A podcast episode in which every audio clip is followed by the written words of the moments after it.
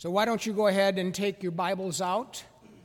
Turn to the third chapter of Matthew, set it on your lap. I'll get to it in a moment.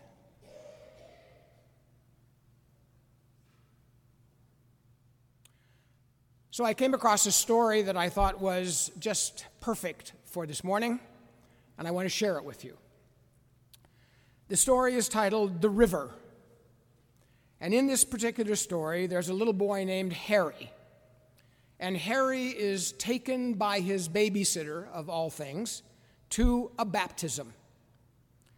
And when they get to the river where the baptism is being held, they see this preacher standing in the water.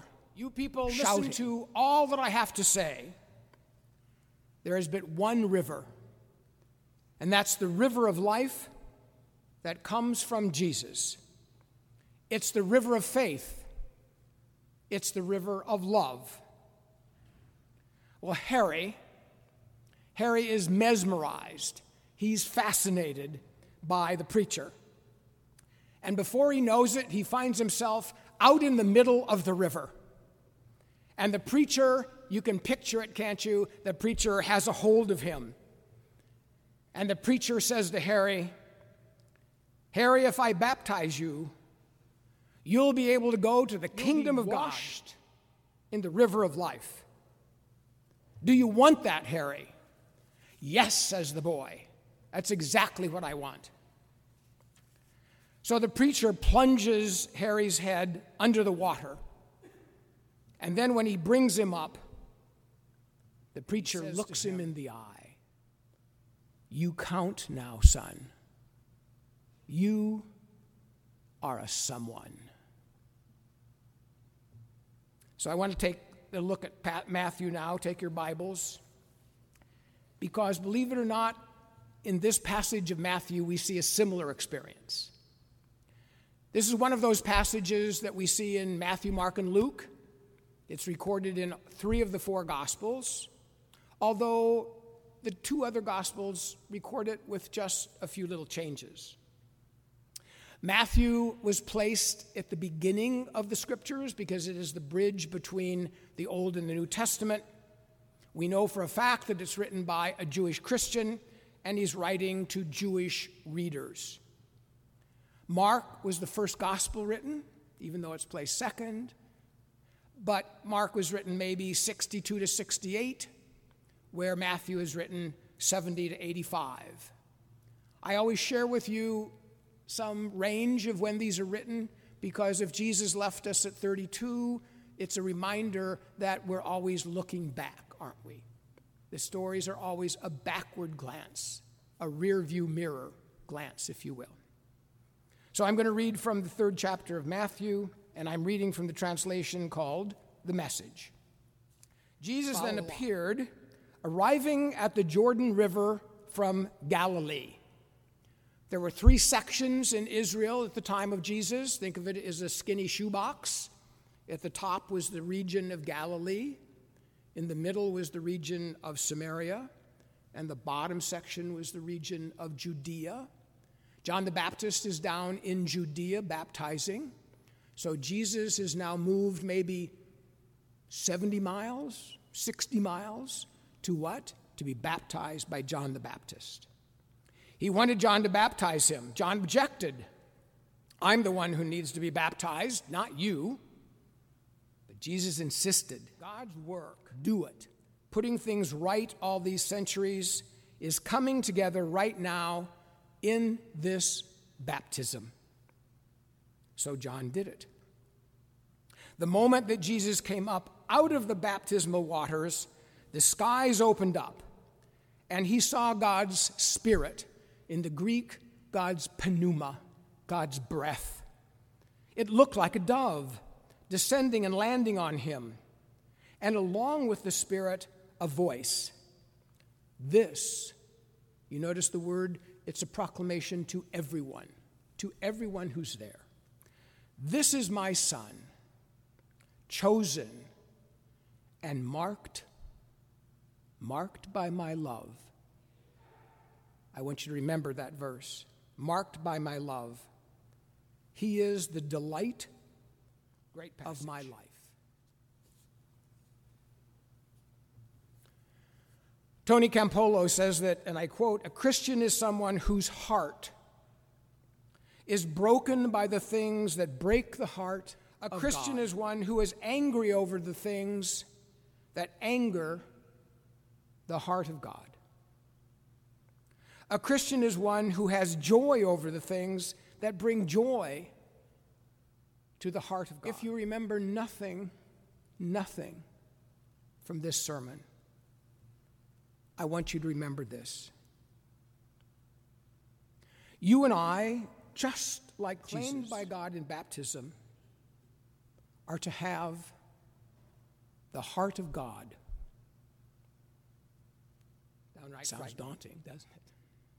But we are to live and to give and to act and to love and to forgive and to talk in a way that we bring honor to God. Honor. Because God owns our heart. In John's Gospel, we read, out of the believer's heart will flow rivers of living, water. And you all know this for a fact. I know you do. It is our heart That heart. defines us. It is our heart that speaks for us.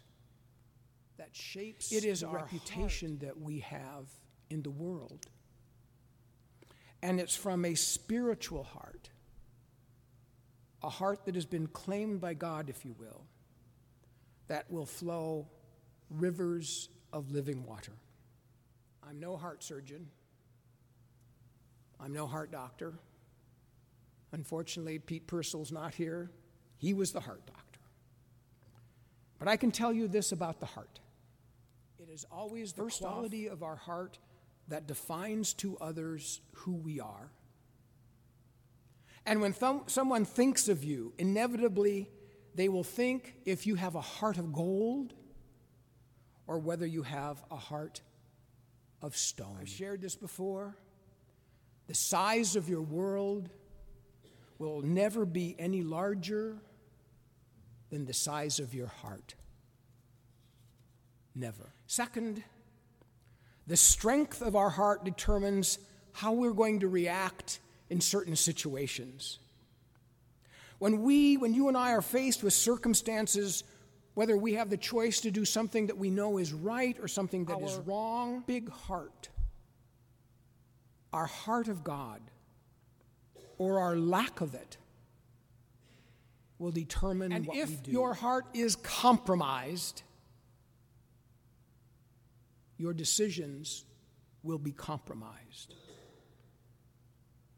Proverbs 4 above all, guard your heart, for everything you do flows from it. Third,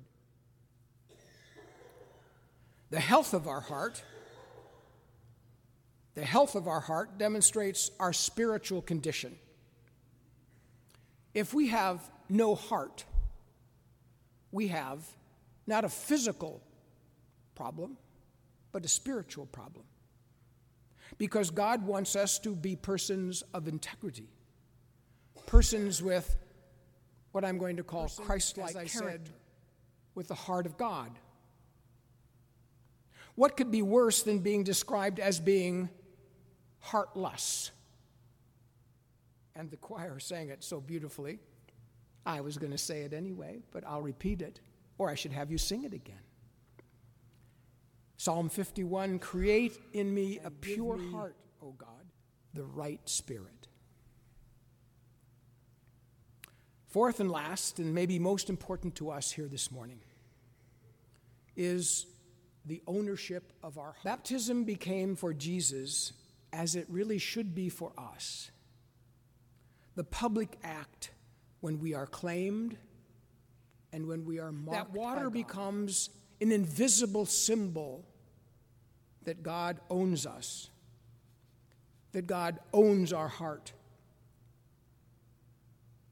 And in the end, in the end, I don't think it will matter if our church attendance was 85%, It's or if good we attended every Bible and brew, It's good. or we supported every deacon's bake sale and bought those pies for $300. What will matter is this. It will matter if the actions of our heart with the heart of God. That will matter. It will matter if our behavior looks something like God's Son, who showed us how to make the world a better place, how to forgive people, how to love people. In a moment, each of us will have the opportunity to renew our baptism promises. And for some of you, I suspect it will be simply like stating the obvious. Someone like the couple who has been married for 50 or 60 years and renew their moment. vows. And for some, it might be a time of maybe reconsideration or Of how reassessment, living, living up to your vows. And you might, at that moment, say to yourself and say to God, This is my moment of renewal. For some today, it might be a decision to re embrace your faith and your church. Because if you were baptized as an infant, you now have the opportunity to renew those vows that were made for you by your parents. And some, someone significant in your family stood there next to you as your godparents. Or But your regardless, regardless where you and I might be on this continuum of faith, that same voice, that exact same voice that spoke to Jesus to you. do not fear. I have washed you clean. I have called you by name. I own your heart. You are someone, and you are marked forever by my love. Give me an amen.